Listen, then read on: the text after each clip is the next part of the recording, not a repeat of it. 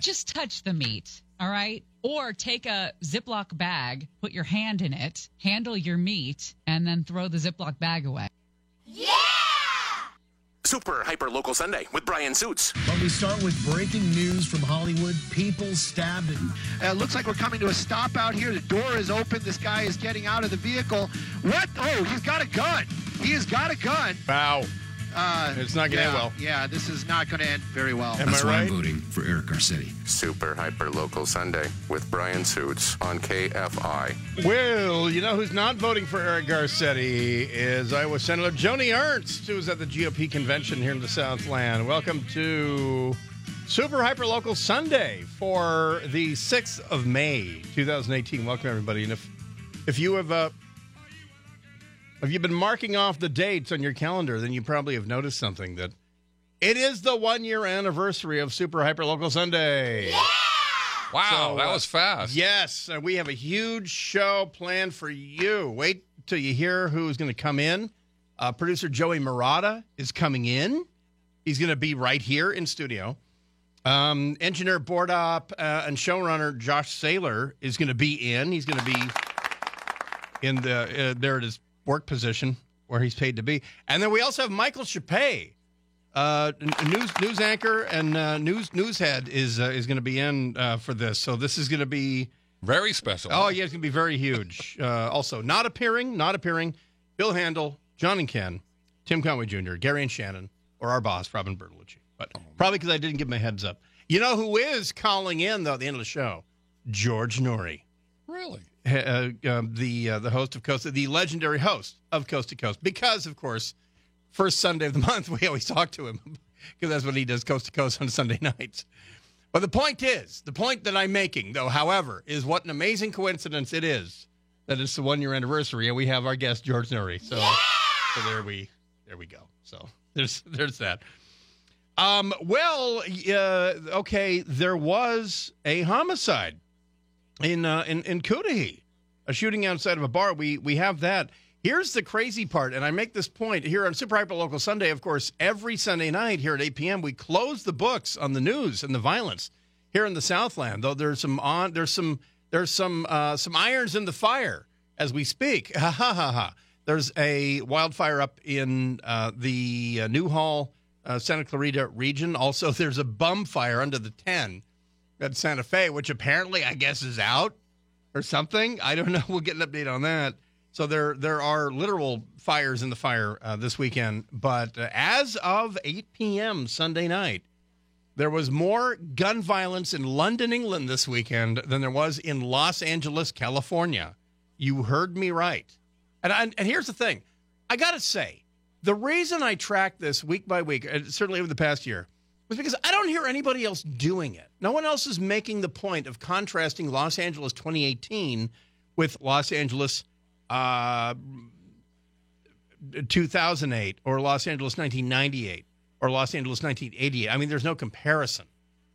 So we're now at a point on May 6, 2018, where there was more gun violence in London, England, where guns are not legal, than there was uh, in the Southland between Friday and now. So uh, there's uh, there's that. Um, tragedy striking a Sherman Oaks neighborhood on uh, Saturday, and and this one is uh, is really hard to figure out. Uh, to be honest with you, but what what we know is that there's a child, there's an infant.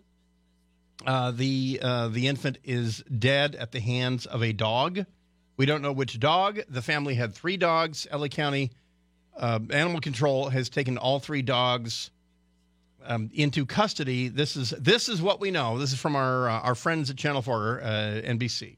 We're in the neighborhood where this deadly attack happened. Police still don't know which of the three dogs that were inside of the home was responsible for this attack, so DNA samples will be taken from each one. Animal control has the dogs for now. The deadly attack took place inside of this home in Sherman Oaks on Benefit Street.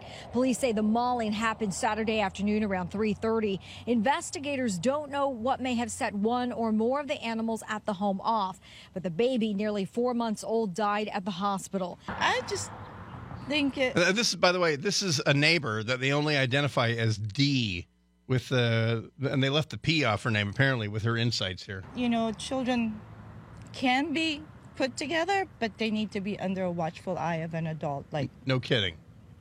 all the time. Yeah. You know, and I don't care if it's family dog, I don't care if it's, you know, it's friendly, has no history of being violent, but animals are animals.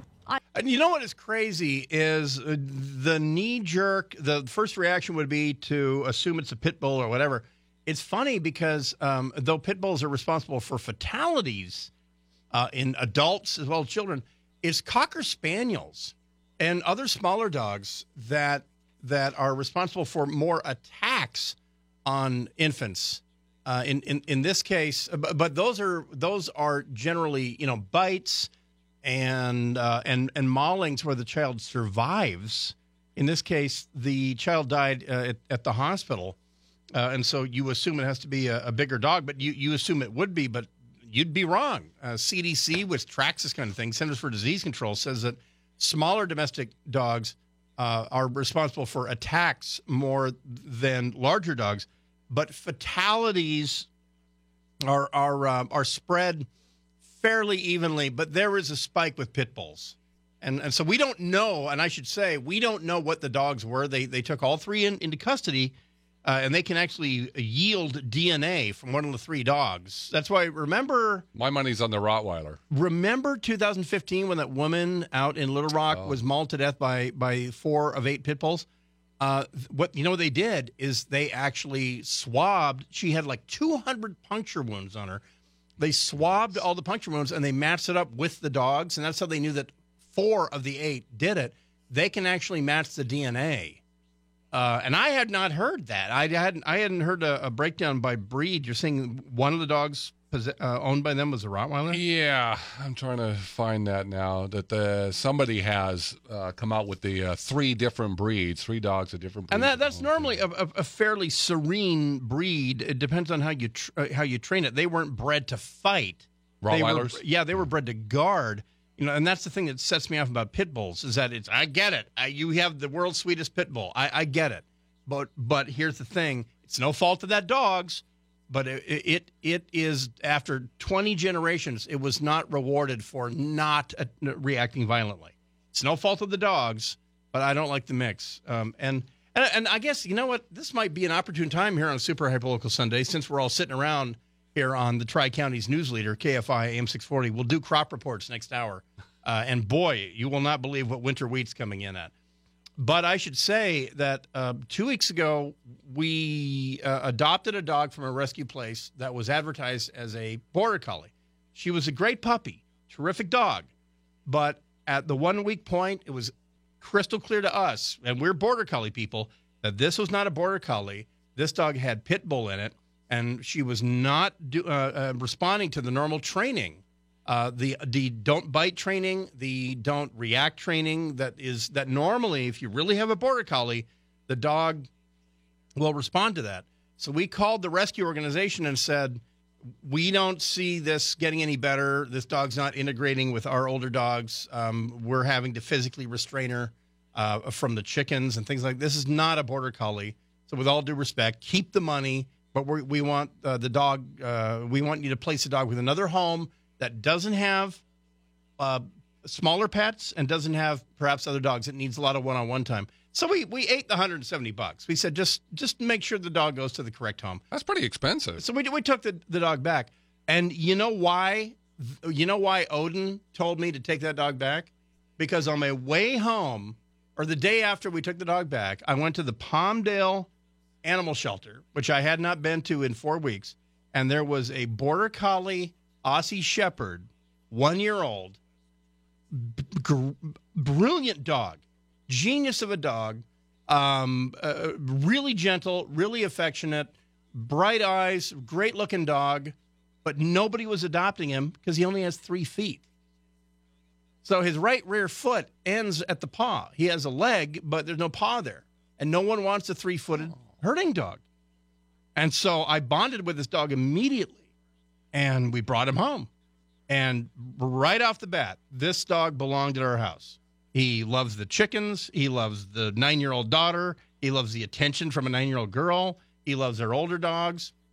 And he almost is like a dog we used to have. So we now have Wyatt.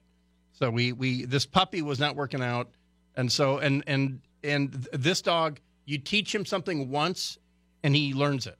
Uh, and so that's so I'm I'm hypersensitive to infants and and dogs. And my wife and I have talked about this. We should have written a book back in uh, whatever it was 2009 uh, because we brought our daughter into a house with six dogs and Wow. we trained them. We but luckily there were six, you know, border collies. There were six uh, there were six herding dogs. Were they in indoor dogs too? Yeah, Oh. indoor, and and they uh, we we trained them, and they immediately began. They they were guarding her like she was a sheep or something, and I I really and but the, here's the one thing we never did. We never ever ever ever when she was an infant, we didn't leave her alone with the dogs ever ever ever because dogs have some dogs have a prey drive. Border collies have it stifled so that they don't bite the sheep or the cows, or whatever. But uh, but I, I really really really wish we had written it because when you leave the hospital, there's all those pamphlets about what to feed your infant and how to strap it into the chair and the whole thing. They don't teach you how to integrate the baby into a house with pets, whether it's a macaw, a freaking hamster, a python. Remember that girl was killed by a python in Alabama a couple years ago? They don't they don't ever talk to you about how to integrate infants with dogs. And there's there is a, there's something to it. There's an art. There's a way to do it. Yeah, when the dog's first and then Oh, the baby comes. Yeah. this no, this killed us when we heard this yesterday ab- about about a, a fa- beloved family pet killing a brand uh, an infant, three month old infant. According to AP, it's a Rottweiler, a Labrador, and a Terrier Oh that was in that home in Sherman. And you know what? All three of those are capable of of doing it. you know, one's more. We'd think one's more likely. Would you think that more than one did it? Could have been all three. Yeah. because I mean that's when you have three dogs, they're a family, you know. But we'll we'll see. It's just tragic, but there's a way to do it. And and I you know I'm not going to sit here with a family in abject grief tonight and, and lecture them. But it's just uh, it just strikes me as something that's amazingly avoidable. Uh, all right, we'll be back. It is Super Hyper Local Sunday. Bryan Suits in here until 10 p.m. KFI AM 640. More stimulating talk. Michael Shappee with the news.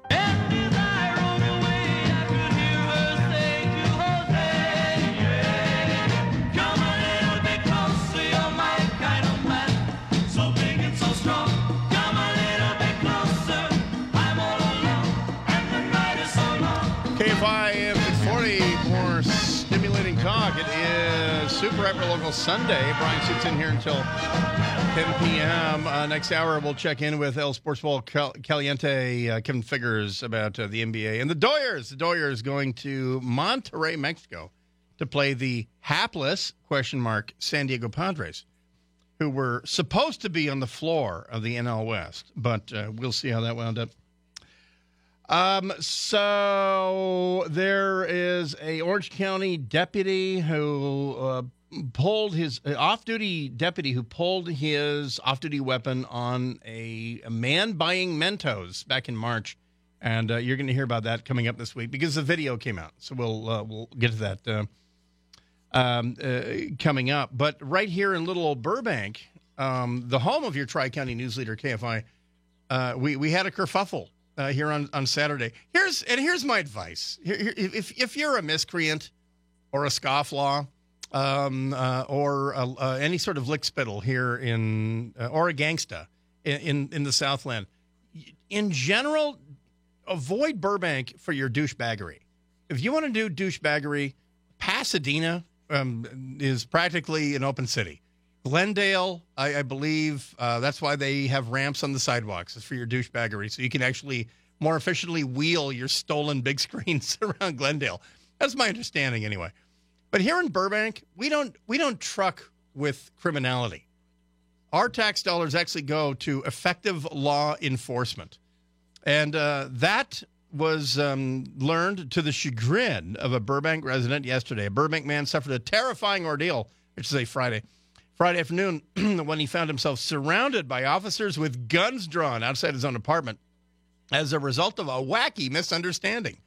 Um, the uh, the man Ben Tang told CBS Channel Two uh, yesterday that he called a locksmith after getting locked out of his apartment in the 600 block of North Maple Street around 4 p.m. And and and have we all lived? We've all lived in apartments at some point, right? Have you ever been locked out to the point where you have to call a locksmith? Don't you call the landlord, Landlord, yeah. the manager? If they're around, you know, maybe they're in another city. I guess. A lot of people don't live where they own. But that's why you that's why you take a spare key. well, that's planning ahead, yeah. Yeah. And and you hide it in a super secret spot, the fern right next to the front door, you know, or whatever, or you keister it, or you know, whatever. I, I don't get that. How who called? Because you know what a locksmith is to leave his place and arrive wherever you are, whether it's a car lockout or whatever. That's like a hundred bucks just to show up. So so a locksmith. But anyway, the guy called a locksmith because he was locked out of his apartment. Um, and guess what? Neighbors saw two guys jimmying a door. So guess what they did in Burbank? Because we're good people in Burbank. We called the 911, and uh, the the popo showed up. And Ben Tang said, "quote They said, put your hands up, put your hands up." All of a sudden, I see I don't know, like 10 to 15 cops surrounding my whole house. Close quote. As Tang and the locksmith were working to get into his unit, uh, several Burbank police cruisers arrived on scene and multiple officers approached the two men with guns drawn. The incident, caught on cell phone video by a bystander, uh, shows Mr. Tang, the hapless Mr. Tang, and the locksmith. And this is this can't be the first time this has happened to the locksmith, by the way. With their hands up, well, at least six officers, which is less than 10 to 15, by the way, uh, with handguns and rifles surround them. Burbank PD confirmed to CBS 2 that they had responded. Tang said he felt like a criminal in his own neighborhood. He said, quote, I walked out and I looked to my left and I saw a high-powered rifle pointing at me. And I'm like, what's going on? Close quote. And then he kept talking. They told me to walk back slowly, and that's when I got handcuffed. I was trying to explain my situation, but they wouldn't let me talk. Uh, while he admits to being very embarrassed by what happens, he says he's not angry at the person who called police. I appreciate my neighbors for watching out. But yeah, it could have been handled a different way, to be honest. Real, they always say that. A-holes always say that.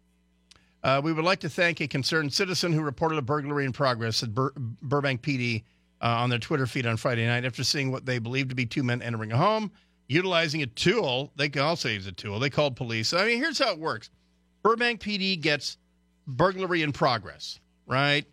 Um, they respond to burglary in progress. You, uh, you know who who have guns around the Southland uh, for burglaries lately uh, are burglars.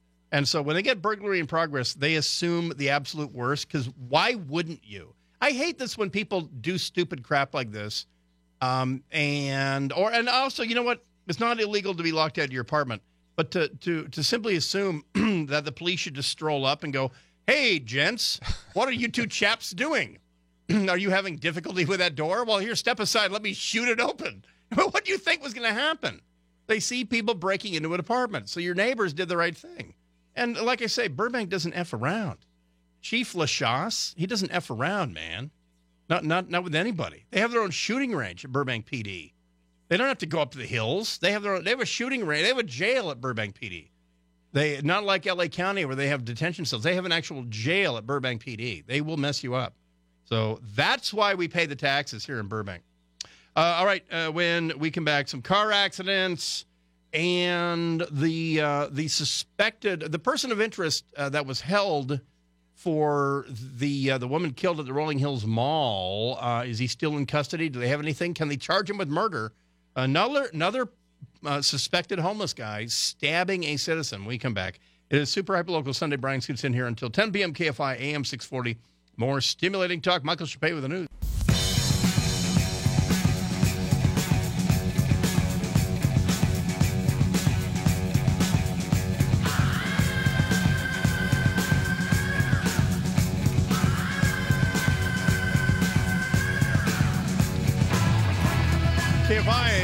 640, more stimulating talk. It is super hyper local Sunday. Bryan Suits in here on the one year anniversary. This and I, this is the first bumper I ever played one year ago.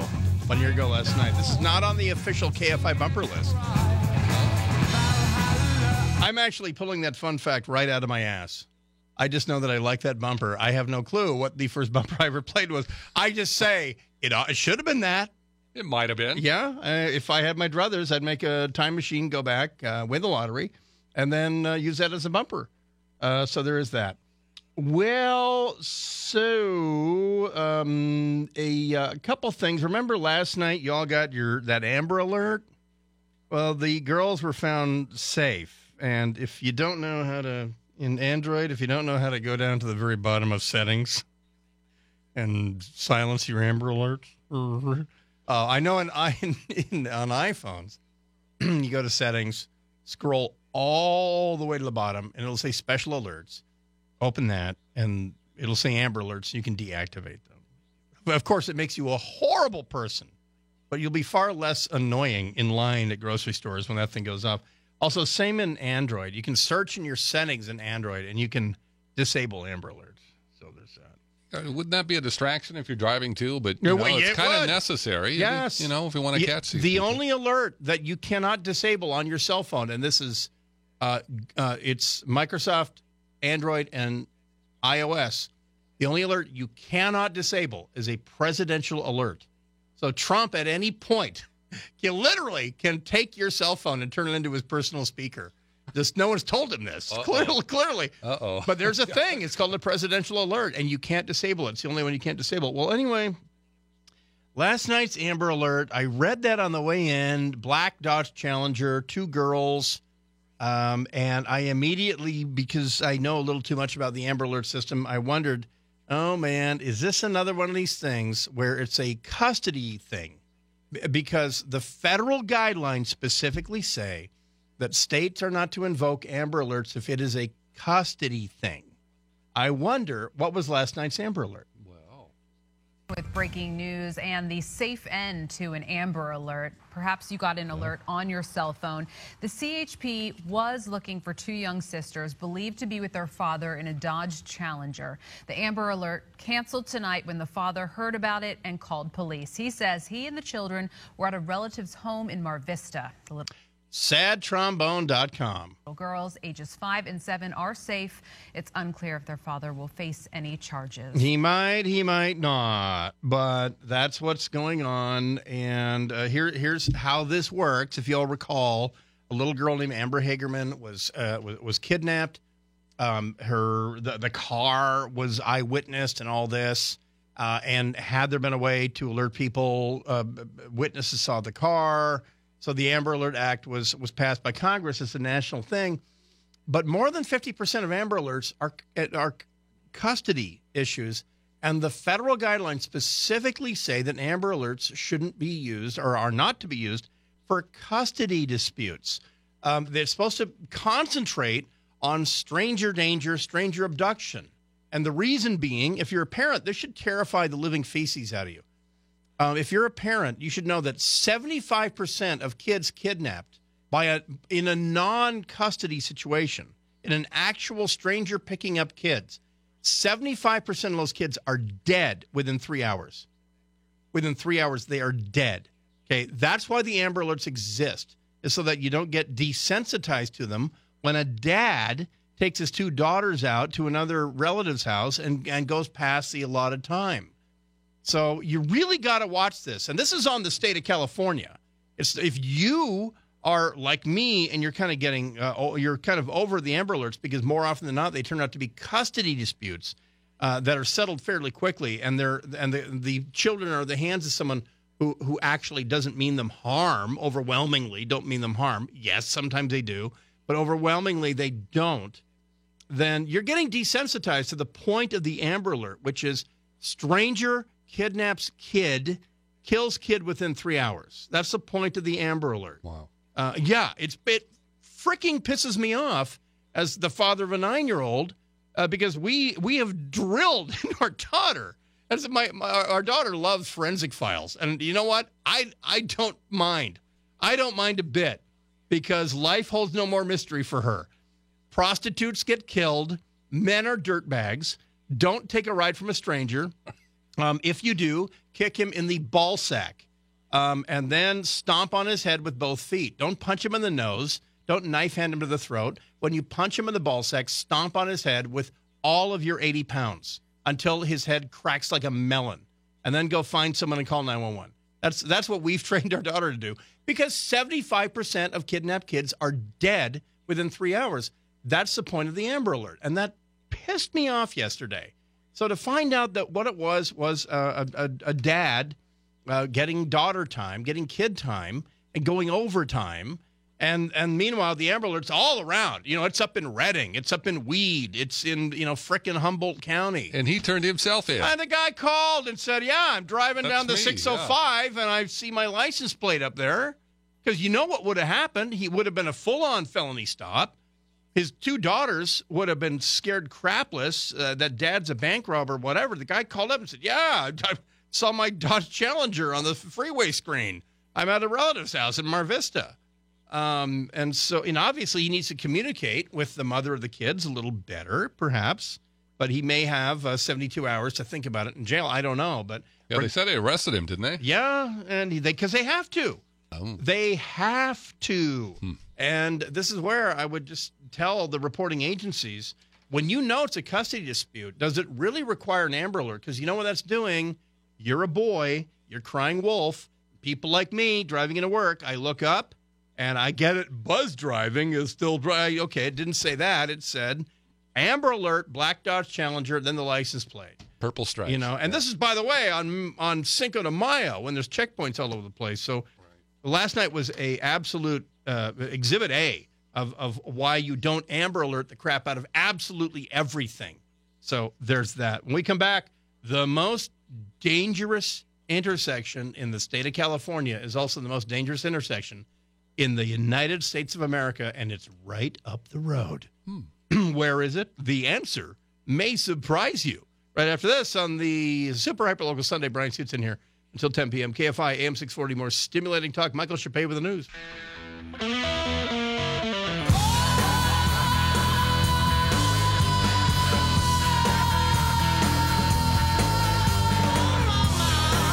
KFI AM 640, more stimulating talk. And you got to take it seriously when 19 year olds sing Mama.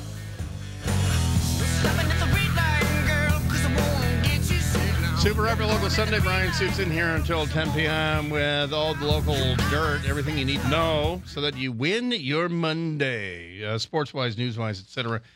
Um, um, some fatal car crashes around the Southland will segue right into the deadliest intersection in all of the SoCal. Oh, this is a weird one.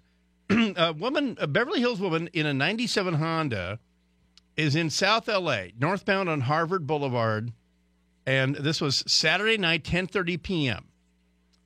Um, she was supposedly making a left turn at a stop sign, and that evidently she she rolled through the stop sign. She did not have right of way. She was T-boned by a 2016 Mercedes. She was killed. She was pronounced dead at the scene. Um, a man and a woman in the Mercedes, the 2016 Mercedes, appeared dazed but not seriously injured because they're in a Mercedes. They beat feet. They they they they GTFO'd. They left the scene of the accident, even though they were not in the wrong. The '97 Honda, uh, it was the one uh, without right of way. Uh, the people in the Mercedes uh, T-bone them. They haul ass. They didn't just haul ass, but they hopped into a newer model white BMW that had been following behind their Mercedes and fled the scene. Witnesses say neither the Mercedes nor the BMW had license plates. Oh.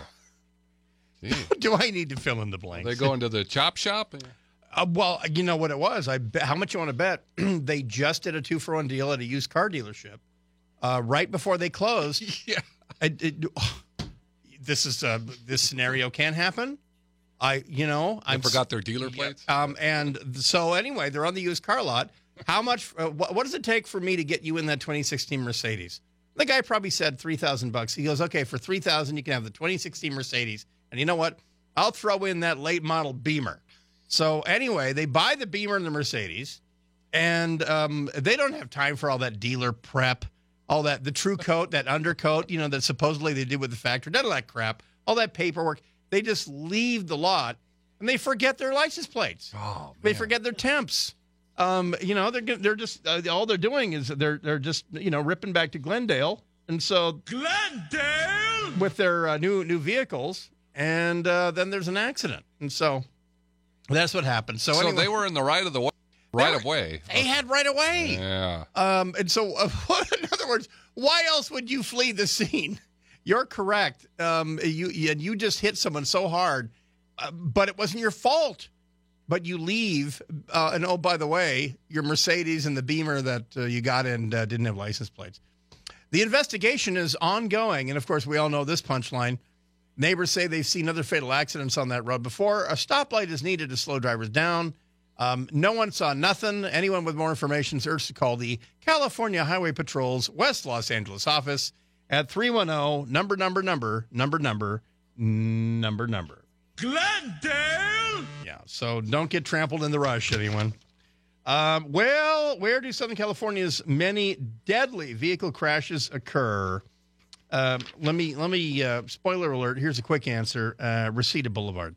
Uh, one person was in critical condition. Four others suffered non-life threatening injuries Saturday. Uh, traffic collision in Reseda. This was um, on Reseda Boulevard and Margaret, which is far away from uh, not that far away, but, but far enough away from America's deadliest intersection, which is right there, uh, right here, I should say, in uh, in the 818. And Suzanne, I am at the intersection that is rated the most dangerous in the entire state. You probably heard this before Devonshire and Reseda. This And who says Devonshire? Right. It's like Wilshire. Is he is he new here? And he's not. This is an old school KTLA dude. I mean, uh, a KCBS Channel Two guy. He we, he knows it's not Devonshire. I'm here at the uh, I'm here at M- M- Mulholland and Sepulveda. you probably heard this before Devonshire and Reseda. This is the one you want to avoid. It just came out Driving that way. or just riding in Los Angeles County, that deadly danger is a reality. You see this red block I bet he calls it Worcestershire sauce. It's Worcester sauce. Bob, That's LA County. Each dot represents a fatal accident. I do get worried, especially having the kids in the car. A rash So of g- guess what? There's a lot of red dots in Los Angeles because we hit each other all the time, and evidently we run too. U.S. that year, and sadly, California can claim Oh yeah, so listen to this data. This is this is this was interesting to me. Now keep in mind, the United States of America, 330 million people. State of California, 40 million. So in other words, we're more than 10% of the population. more than 10%. It's really dangerous. Oh, I just screwed my own deal up there. Yeah. So anyway, we're more than 10% of the population. Most recent year, the National Highway Transportation Safety Administration has the numbers for more than 36,000 deadly accidents in the U.S. that year. And sadly, California can claim more than 10%. It's really dangerous. Just going by the numbers, Southern California is more dangerous than the rest of the state. Take a look at this 1 through 5, all Southern California counties. LA County has the most people, and each year from 2012 through 2016 had about three times as many fatal accidents as the second place county. drivers are just wild. They're uh, just seems to be like the Wild West out there. Oh, Speeding you just go back to Australia. drivers Maybe you're driving on the wrong side of the road there, kangaroo boy. are to blame. That's what everyone we spoke with said. Speed does kill on our freeways and on our city streets. Especially on the street here, yeah. Uh huh. Speed limit's 40 miles an hour. Are they going faster? Yes, they are, for sure. This area, notorious in Northridge. The NHTSA says this intersection, Devonshire and Reseda, is the most dangerous in all of California. See, he just did it again, Devonshire. Right, right. Okay, this blows me away. I'm at Devonshire and Reseda all the time.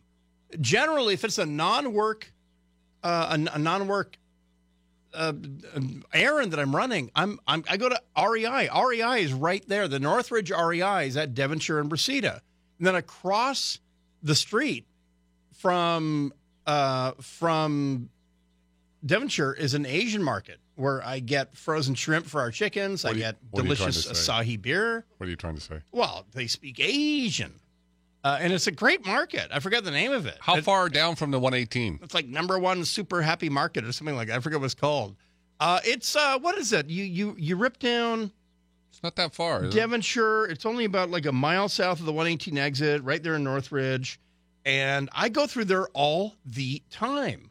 And I there's I got to tell you, there's nothing mysterious about this particular intersection. It's like a typical valley intersection. Yeah, you take the Reseda exit off of 118, go south uh, about about a mile, and then not even that, half a mile, and that's how you get. There's an the REI is there, that Asian market is there, and so.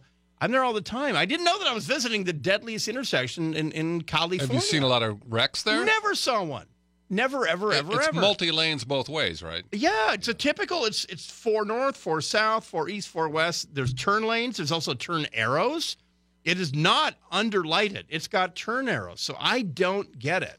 I do not get it. I have a theory about why there's a lot of uh, accidents at that intersection. But if I said it out loud, uh, I would be boycotted off the radio. Like I say, there's a market that I go to there because I enjoy many of their delicious products. Uh, we'll be back right after this. It is Super Hyper Local Sunday. Bryan Suits in here until 10 p.m. KFI AM 640. More stimulating talk. You know how hard that is to tell somebody you're too old to insert thing here? Super Hyper Local Sunday with Bryan Suits. But we start with breaking news from Hollywood. People stabbed. It Uh, looks like we're coming to a stop out here. The door is open. This guy is getting out of the vehicle. What? Oh, he's got a gun. He has got a gun. Uh, yeah, yeah, this is not going to end very well. That's why I'm voting for Eric Garcetti. Super Hyper Local Sunday with Bryan Suits on KFI.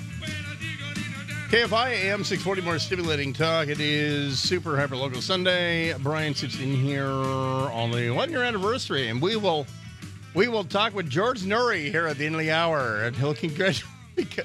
That's actually a prearranged thing. At the first Sunday of the month, we always talk to him, but I will surprise him, however, with the knowledge that this is the one year anniversary of Super Hyper Local Sunday, and I'm sure, as, as always, he will be because he's he is n- the nicest guy in radio. he actually is such a good guy. So I'm sure he'll say something nice. And if he doesn't, man, we are going to flame him. So, so there's there is that. Um, Nancy Pelosi has her eyes on Congressman Tony Cardenas. He is admitted to being the target uh, of a lawsuit.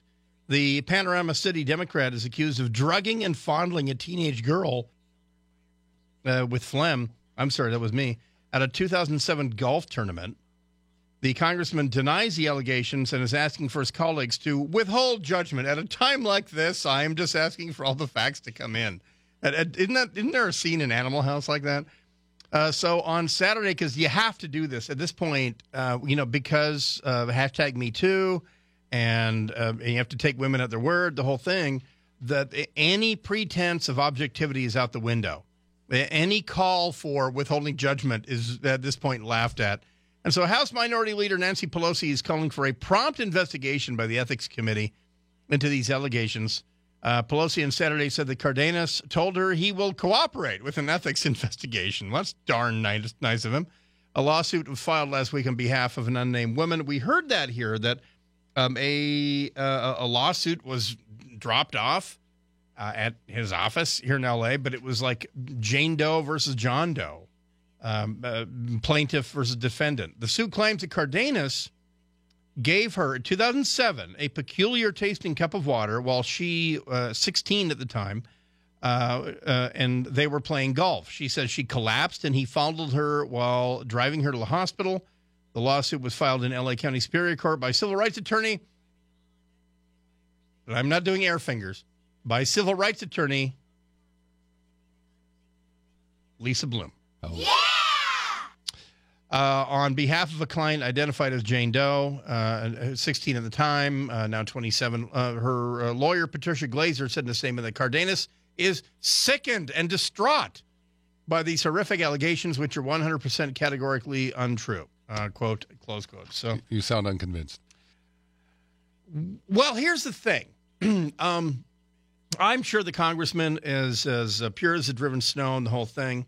But in, in this day and age, and for a lot of, uh, I'm just, I'm not labeling him. I'm just saying for dirtbag men out there, you may have forgotten the past, but the past hasn't forgotten you, if you know what I'm saying.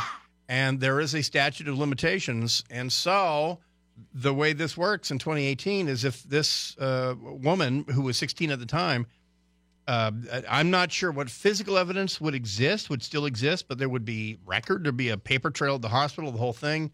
Uh, and, and and the way this works now is if if she says she has a, a, a conscious memory of passing out, but knowing that that he fondled her, uh, uh, as your lawyer, I would tell you don't put that in front of a jury. You just don't want to put that in front of a jury. That's a civil suit, though, right? This is not criminal. It is civil, um, and and and therefore, you know, if it was criminal, you have to be the prosecutor has to be twelve and zero. For civil in California, you don't have to be twelve and zero. You need a majority, and and so and this is where Cardenas, uh, and I'm not going to shed a tear for the guy. I don't like him. Uh, it's not going to break my heart if he has to resign from Congress. But I'm just saying that if, if he's in lose lose territory, if if he denies it, the more you deny it, the more vehemently deny it.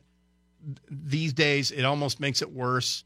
If you if you fight it, now you're the guy fighting. You're not fighting her at 27. You're fighting her at 16. Uh, and we've seen this cascade of these things happening now. Wait, she's 27 now. Now this is Oh, this happened in 2007. Uh, and and so if if she was taken to the hospital, like I say, there will be a paper trail, but the paper trail will show that she was brought to the hospital. And and did Cardenas sign her in? We don't know.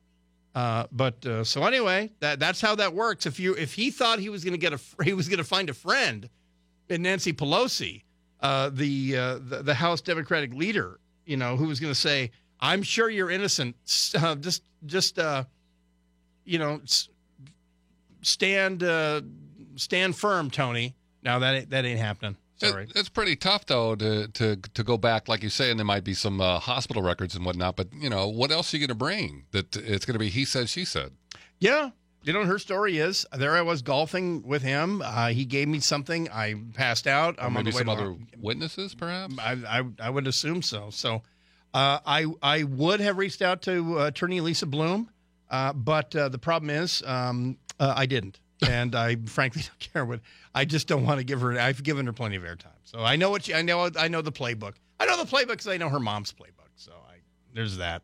Um, so the mall, the Rolling Hills Mall. We of course uh, two weeks ago we have a man who uh, uh, died on Friday night who was slashed, his throat slashed, not stabbed, slashed by a vagrant in Ventura. John and Ken, of course, did their live show on Thursday up there.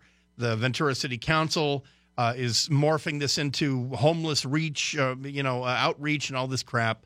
Well, meanwhile, um, a, a very similar thing happened in Rolling Hills. A 66 year old woman killed in the seat of her car surveillance video getting a guy, uh, late 50s, early 60s, a local vagrant who'd been there for about a month, tall, lanky, old white guy with one tooth, one one tooth in his lower jaw. He has one tooth jutting upwards. I mean, almost cartoon-like. Um, and he he was captured on surveillance video in the parking garage wearing a red Atlanta Falcons hat and a leather jacket. So he was wearing the same stuff. They rolled him up as a person of interest, but there might be a problem. Well, this quiet South Bay community, Micah, on edge tonight as we learn more about what appears to be a random murder.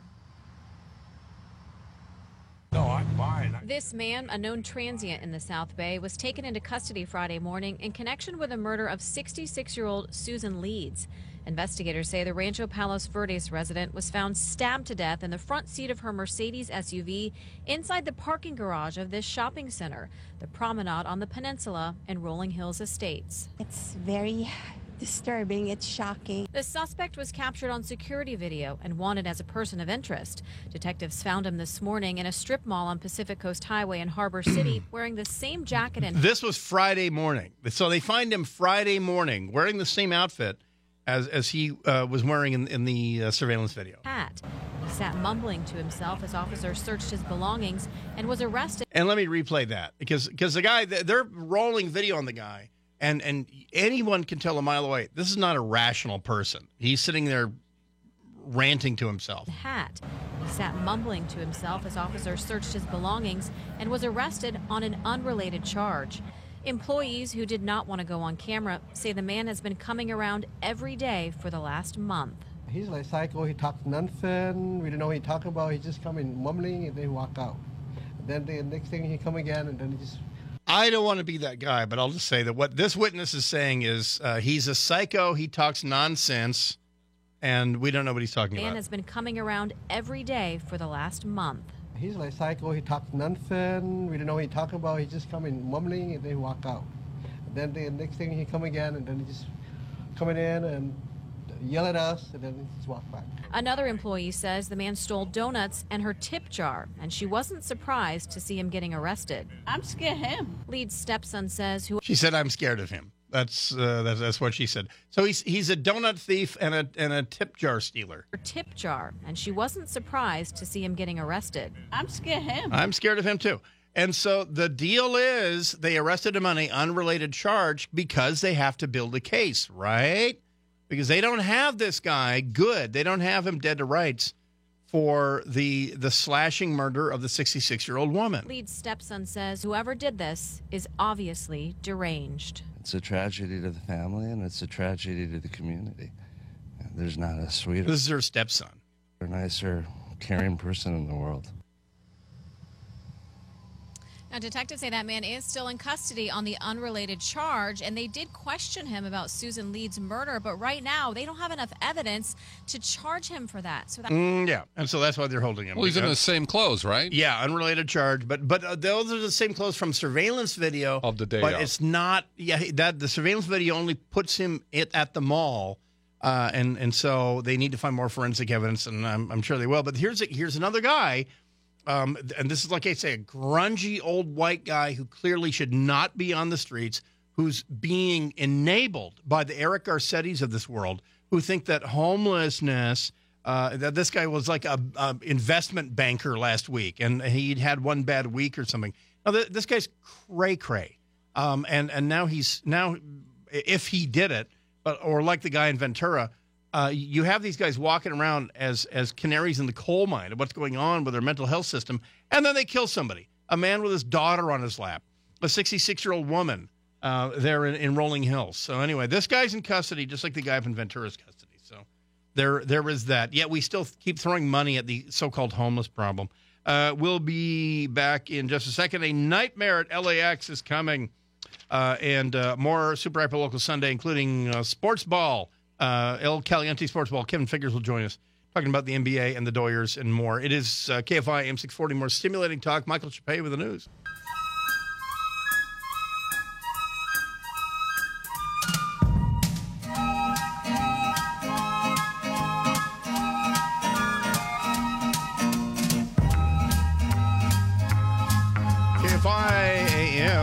40 more stimulating talk. It is Super Hyper Local Sunday Bryan Suits in here till 10 p.m. with all of your local stuff. Uh, bar shooting in Cootie, the uh, little little known uh, minor incorporated, or, or I'm sorry, unincorporated town here in Ellen County. 53 year old man dead after a shooting last night outside of a bar. Uh, that is our our sole homicide, uh, at least gun homicide this weekend. So uh, that is why I'm telling you that the city of London had more shootings, believe it or not, than uh, Los Angeles did uh, this uh, this weekend. And that's there's and that's with a couple handicaps. One of them is that we have ample guns available, and secondly, it was Cinco de Mayo yesterday, so which really is a white people holiday anyway. Which we sort of made it up, but.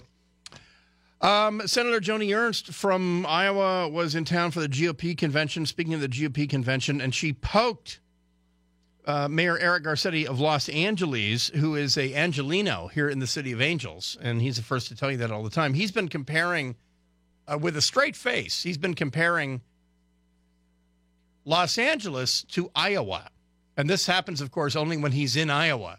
When he travels to Iowa for absolutely no reason whatsoever, because why would he go to Iowa four times in one month? Because I mean, because he loves the corn. That's probably why.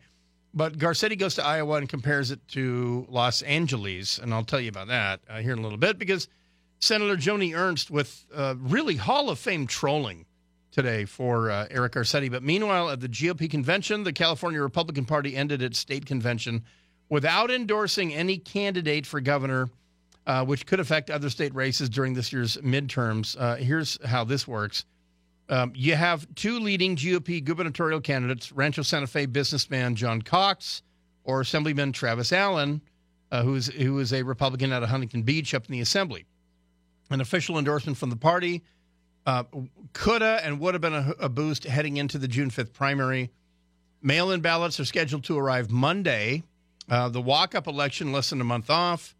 Cox and Allen are part of a crowded field of candidates from both major parties.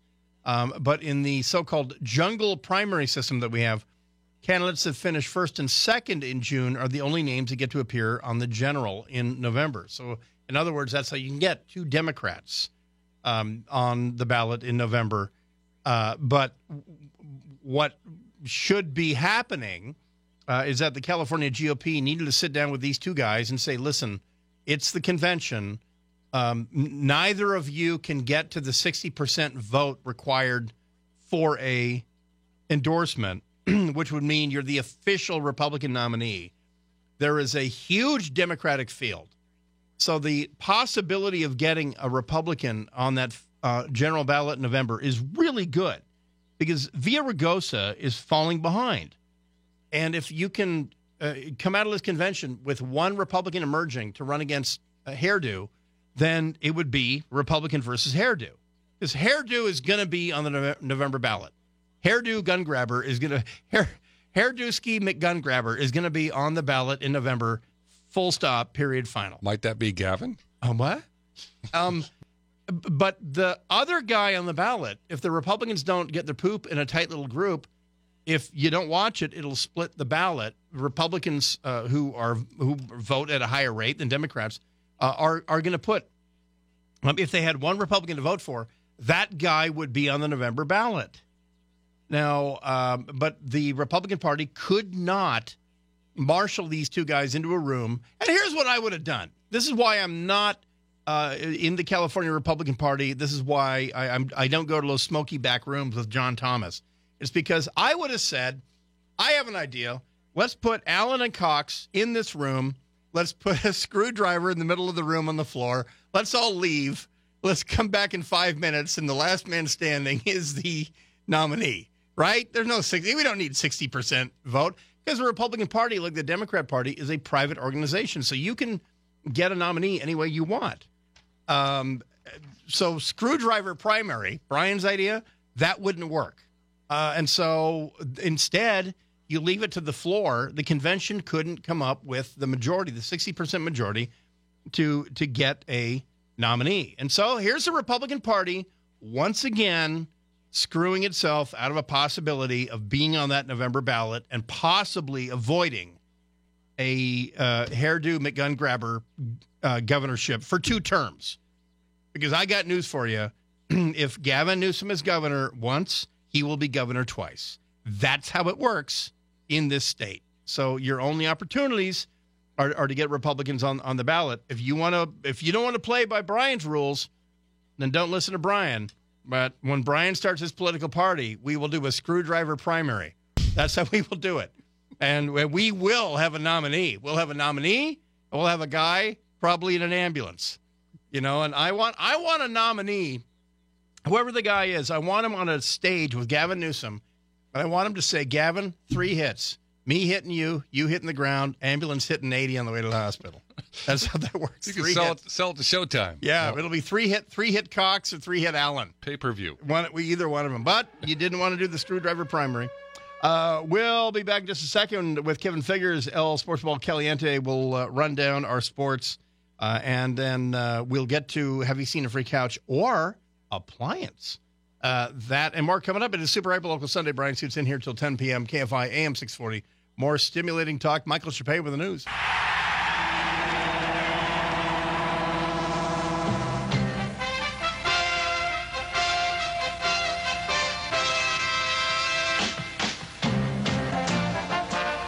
KFI AM 640, more stimulating talk. It is Super Hyper Local Sunday. And that thrilling theme can only mean one thing. It's time to talk sports ball.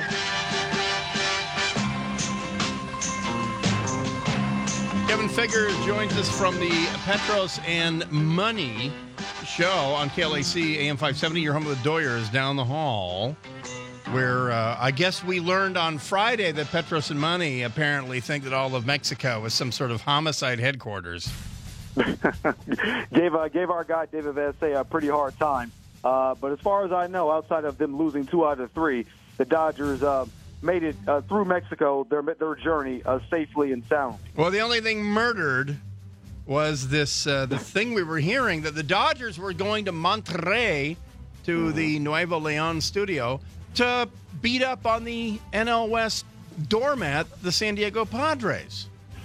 Yeah, and it was not so for whatever reason. Now they got off to a good start on Friday. They got a, a no hitter, a, a whole team no hitter. By the way, it took them four pitchers to be able to do it, and then the bullpen, as it has the majority of the season to this point, fell apart again. It happened on Saturday afternoon or Saturday night, I should say, and then earlier this afternoon too, where their their bats couldn't get going, and they bring in Tony Cingrani out of the bullpen, and it all blows up in the middle innings for them. So pretty disappointing. You know, you thought you were turning the corner after you beat the D-backs uh, on the back end of a homestand there, uh, but or excuse me, uh, on the road in Arizona. But uh, this is a, a tough way.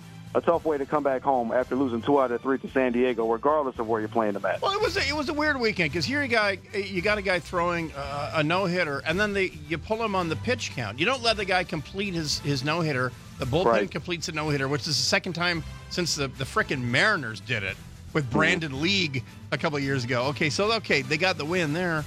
They they lose yesterday. Then we get the announcement that Rich Hill wasn't going to start on the mound today because it's too humid. what? Well, you know, well, you know how these pitchers are, and then he's already coming off injury. He's supposed to uh, to pitch on Tuesday, so they they moved back his start uh, a couple of days. So you know these baseball players are more than anything. Guys, guys get get blisters or they feel a certain way, and all of a sudden, you know, things get backed up. So that's that's how things work in Major League Baseball for whatever reason. And Ross Stripling actually pitched uh, particularly well, and they took him out of the game after a certain pitch count when he was pitching relatively well too. The Dodgers just have this certain book on how they manage and how they handle uh, players in certain innings or uh, innings uh, in pitching pitch counts, and that's why they took out Walker Buehler, even though he was pitching a no hitter the other day. Uh, that's just how the in the age of analytics, how these sort of things work, Bryan. I, I guess. I mean, uh, that's what uh, that, that's what Dave Roberts said. Is that well, it's too humid to start Rich Hill? Okay, well, pitch half the time a pitcher's on the mound, his hand is down the front of his pants anyway. And you know what? It's it's like a jungle in there. It's humid. Yeah. So anyway, Right. anyway, uh, do you? I frankly, I don't care about horse racing. Do you? Not the least bit. Not in the least. I do have one good story though. Oh, a, Tex- a Texas woman bet 18 doll hairs, 18 bucks on a series of Kentucky Derby Day races. She won 1.2 million. Uh, she won 1.2 million on Kentucky Derby Day. Po- uh, she poses in this photo with Bill Belcher, vice president, general manager of Retama Park. Uh, she did not want to be identified, yet she posed for a picture. Uh, she made a pick five wager at the off-track betting facility in Austin, Texas. She watches each of the ponies she picked ran on a rainy, muddy day, uh, 1,100 miles away. She picked up 1.2 million bucks on an $18 bet. So that's all I care about. Yeah, it's not bad scratch. That's a. I, I don't know what the strategy was going into this for her, but I mean, good for her. Well, like I say, good point that she doesn't want to be identified. Yet there's a picture of her plastered all over, as I see. I know. I see a photo of her myself. And somewhere Tim Conway Jr.'s head is exploding because Right. someone bet 18 bucks and won 1.2 million. uh, all right, the National League of uh, the basketball. Uh, where are we on this? Well, the Golden State Warriors picked up another win today over the Pelicans, and after New Orleans got a big win on Friday, it really shut the Warriors down. Uh, Golden State came out and just was not playing around. They racked up 37, 38 points in the first quarter, and it was never really that close. So the Warriors looked to be in motion, in business, uh, not slowing down. Rockets uh, took uh, took care of the Jazz uh, in Utah. And Steph Uh, Curry's back, right? Steph's back. Steph's healthy. Steph looks good. Um, didn't really miss, miss too much of a beat uh, after being out the last couple of weeks. To so be I, honest, I can So start. I can start watching again. You can start watching again if you enjoy the Golden State Warriors winning by 20 points every single night. I, I do. what- that looks like what it's getting ready to turn back into. And then the Eastern Conference, which few people saw coming. You know, the Cavaliers uh, up three nothing in their series, and the Boston Celtics up three nothing over the process and the Philadelphia 76ers. And two weeks ago, people were talking about the Sixers being in the NBA Finals. They might not even win a game here in the Eastern in the Eastern uh, Conference uh, semis. Here. And you know what I already heard?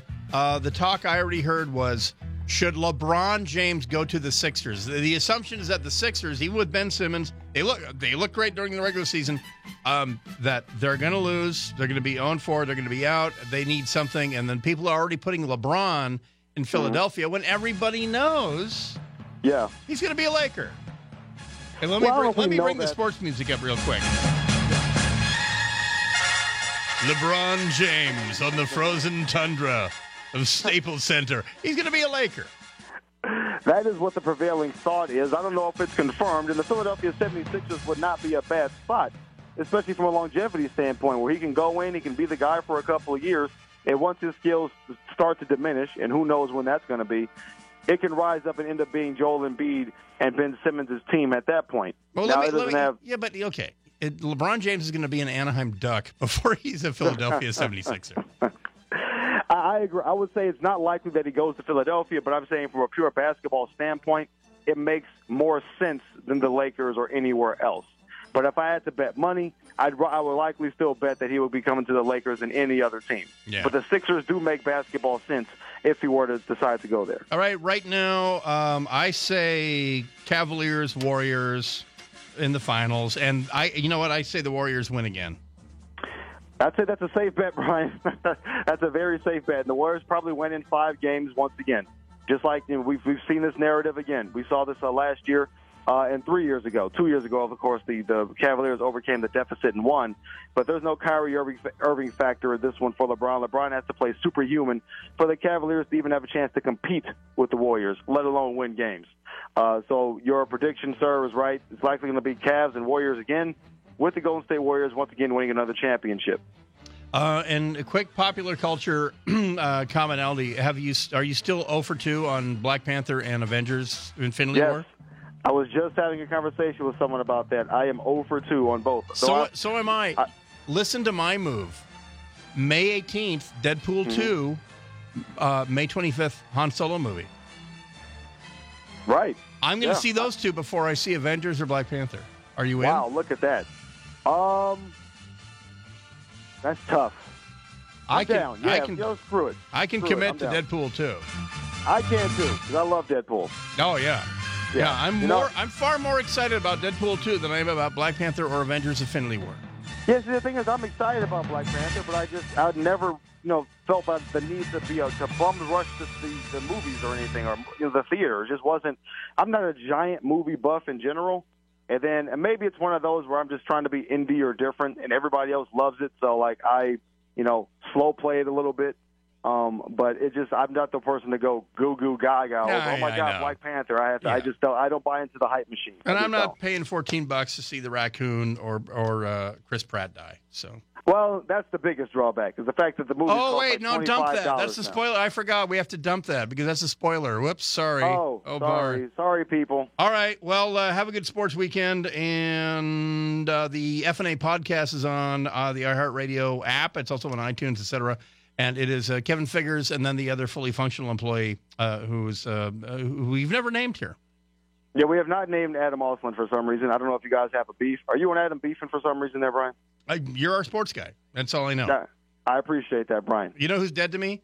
Petros. Who's that? Money, um, and Adam. Ouch. You are the KFI sports guy. I like it. That's More airtime for me. That's the way we look at it. That's the way I look at it. All righty. Have a good sports weekend. We'll talk to you next Sunday.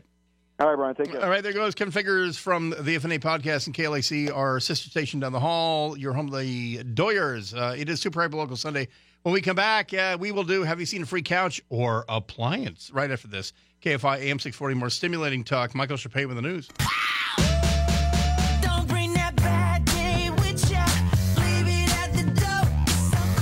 KFI AM 640, more stimulating talk. It is Super Hyper Local Sunday. Bryan Suits in here one last time, and boy, do I have a folksy anecdote uh, with local implications uh, here coming up here in just a second. But uh, coming up right after us here at 10 o'clock, Sunday night edition, coast to coast with the George Noory, who I said would call in on the first year anniversary of Super Hyper Local Sunday. Absolutely. Here he is. Would not miss it, my friend. How are you? I'm really, I'm really good, and you, you are my model for good guy in radio. You're one of the, one of the last, one of the few good guys in radio. There we're, you are. we're Boy Scouts. That's what we are. But congratulations, Bry, for everything you do, my friend. And it's not Boy Scouts anymore, didn't they? They changed their name to what is it? What are we now? Uh, it's Scouts BSA, I think. There we something go. like that. Yeah. Hey, sign of the times. But on Coast tonight, we're going to talk about your pets. We're going to talk about how to stay healthy. We're going to just talk about things that affect people. Uh, all right, that kicks off the Sunday edition, the must-hear Sunday edition, kicking off the week with George Noory himself live. Uh, all right, George, thank you very much. I'll be listening. Thanks. Bry. All right, Bye. um, so yeah, so my my new our new three-footed dog Wyatt. We, we took here's my here's my uh, local anecdote. We we took him for a walk. I took him for a walk this morning along the lovely California Aqueduct. Uh, the east side is paved, the west side is dirt for 330 whatever 360 miles, whatever it is. And so the east side, if you want, and, and there's a the most ignored sign in all of California is no bicycles. People are on there's a it's a 370 mile paved bike path. So of course people are on bikes there. So I'm I'm walking and running with Wyatt, the three footed dog, and we we go up a couple miles, cross over, and come back on the dirt side, and he wanders off. He he goes kind of uh, up into the hills, goes forward up into the hills, and and I I I, I get up to where he is, and he he's around this white cross, and I I get off the trail, and he's wandering around this white cross. I get up close to it, and there's a name on the white cross, and there's a date, and the date is 425 2018 and there's kind of like new flowers and all this. And I'm like, what? And I, at first, I didn't register that it was just two weeks old. And he's wandering all around. He's sniffing down in the gully and all around this whole scene. And there's a name on the cross. I get home, I Google the name. I, I didn't know this, and I feel like a complete jackass for this because this is Super Hyper Local Sunday. There was a murder suicide there two weeks ago. Really? LA County Palmdale Sheriff's Office um, uh, the, this 21 year old girl was missing on April 25th. They found her and her boyfriend the next day, murder suicide right there, right there. And Wyatt, the three legged dog, is running all around like he's on a evidence search or something. And I hadn't, I hadn't heard about it. And it's like, wait, and by the way, it's I, I'm I'm absolving all of us of responsibility for this because it was midweek. I want to say it was midweek. It was not a weekend thing. So I didn't I, I don't remember it, but there was a murder suicide right there. That's tragic. Yeah, I hadn't heard of it. And 30 year old man, 21 year old girlfriend, and my dog's running all around like he's finding stuff or something. Uh, and uh, so there's my uh, local anecdote. So it was probably him uh, deciding, and Uh, They, they found a, one weapon and they both had wounds to the chest. That's all I know. that's weird. And so, yeah, my daughter wants to solve it. Um, uh, but it was just, I hadn't heard of it. And it was, abs- talk about random. We just happened to pick this one segment of the aqueduct. so both names were on the cross, or just Just one? one. Yeah, just the female, the 21 year old female. That kind of says all. yeah, yeah, and I did the math. I'm like, oh, no, no, right there, 97, no, 18. And uh, yeah, so that was, that's my awkward anecdote. I'll try to, for, for our second year, I'll try to come up with an awkward anecdote uh, every single Sunday. I, I bet Wyatt doesn't even know he, he's missing a foot. He, you know what? Uh, you, he doesn't know. He has no clue. If he wants to haul ass and chase a duck or a whatever, he uses all four. He uses the stump. But no, he hops around just like a tripod dog. You couldn't put a little tennis ball on the end. I, you know what? We thought about that. That because down the road he might have hip yeah. problems. Oh, But and also I, I got to say, huge shout out Palmdale Animal Shelter, Lancaster Animal Shelter, everyone there. Um, they loved this dog, but they were they were sad because they knew that people didn't want a three footed dog. And when when I saw him, I said, "This is perfect. I love this dog. He's going to blend in immediately." They were all extremely grateful that, that he found a home, and, I it was just it was just I couldn't shake enough hands. I was so glad to find that dog. and they didn't care who you were. Oh yeah, they, and they yeah, and they they um, you know, I told him yeah he's going to eleven fenced acres and he'll have chickens to herd, you know, the whole thing and all that. So it was so I I, I found it. He was an absolute gem and a gold mine uh, in at the Palmdale Animal Shelter. Just uh, we we lucked out, just got this awesome dog. And, and after two weeks in the in jail, you know, he needs to exercise, so that's why I get him out and do long walks. All right, have you seen a couch? I, I saw a refrigerator near El- Elizabeth Lake, and it didn't say free; it said working. so the assumption there said you don't make an offer; it's free. Just take the freaking refrigerator, but it said working. Joey Murata. Man, this is embarrassing. I, I got nothing. In Hollywood? I got nothing this week, man. It's, Wow. I mean, it's, Have you been detoxing just in your apartment? I mean, I think it's just becoming so common now to see all that kind of stuff that, especially in that area. It doesn't register. Yeah, just part of the scenery. Um, Josh Saylor, they're in the snooty west end of uh, the valley. Yes, the snooty West End. Can't Uh, give any addresses, just areas. uh, I uh, there is some furniture off of Shoop Avenue again, behind the uh, right, right where the fence, like between the fence and the uh, oh, down by the by the Tollefson's goat. Yes, there you go. Oh my God. So okay, there you go. And Michael Shappee. Oh, we got a vacuum cleaner on a lawn and a standing lamp Where? On uh, Chevy Chase, He's Chevy Chase, and then over on Adams. We talking like like a six foot standing lamp? No. Oh. Yeah, maybe. Probably about as tall as I am. Yeah. Okay. I suppose. Well, I don't know if it worked. It didn't say working, and neither did the vacuum cleaner, for that matter. Yeah, you can fix those. Uh, all right, there you go. That's the that is our gala one year celebration of the Super Hyper Local Sunday. Thanks to all of our very very special guests. Again, uh, thanks to uh, to Bill Handel and to John and Ken, of course, and uh, Gary and Shannon, uh, and everybody for, uh, for for calling in and making it special. And uh, and and do cops even use RPGs or something like it? No, no. Just I'm gonna ig- ignore that you even asked me that. There you go. All right, uh, we'll be back uh, next Sunday, and then Tuesday for Tactical Tuesday. Thanks to uh, Joey, Josh, Michael Spade. It's Super Hyper Local Sunday. KFI AM 640. George Noory up next with Coast to Coast. Uh, more stimulating talk.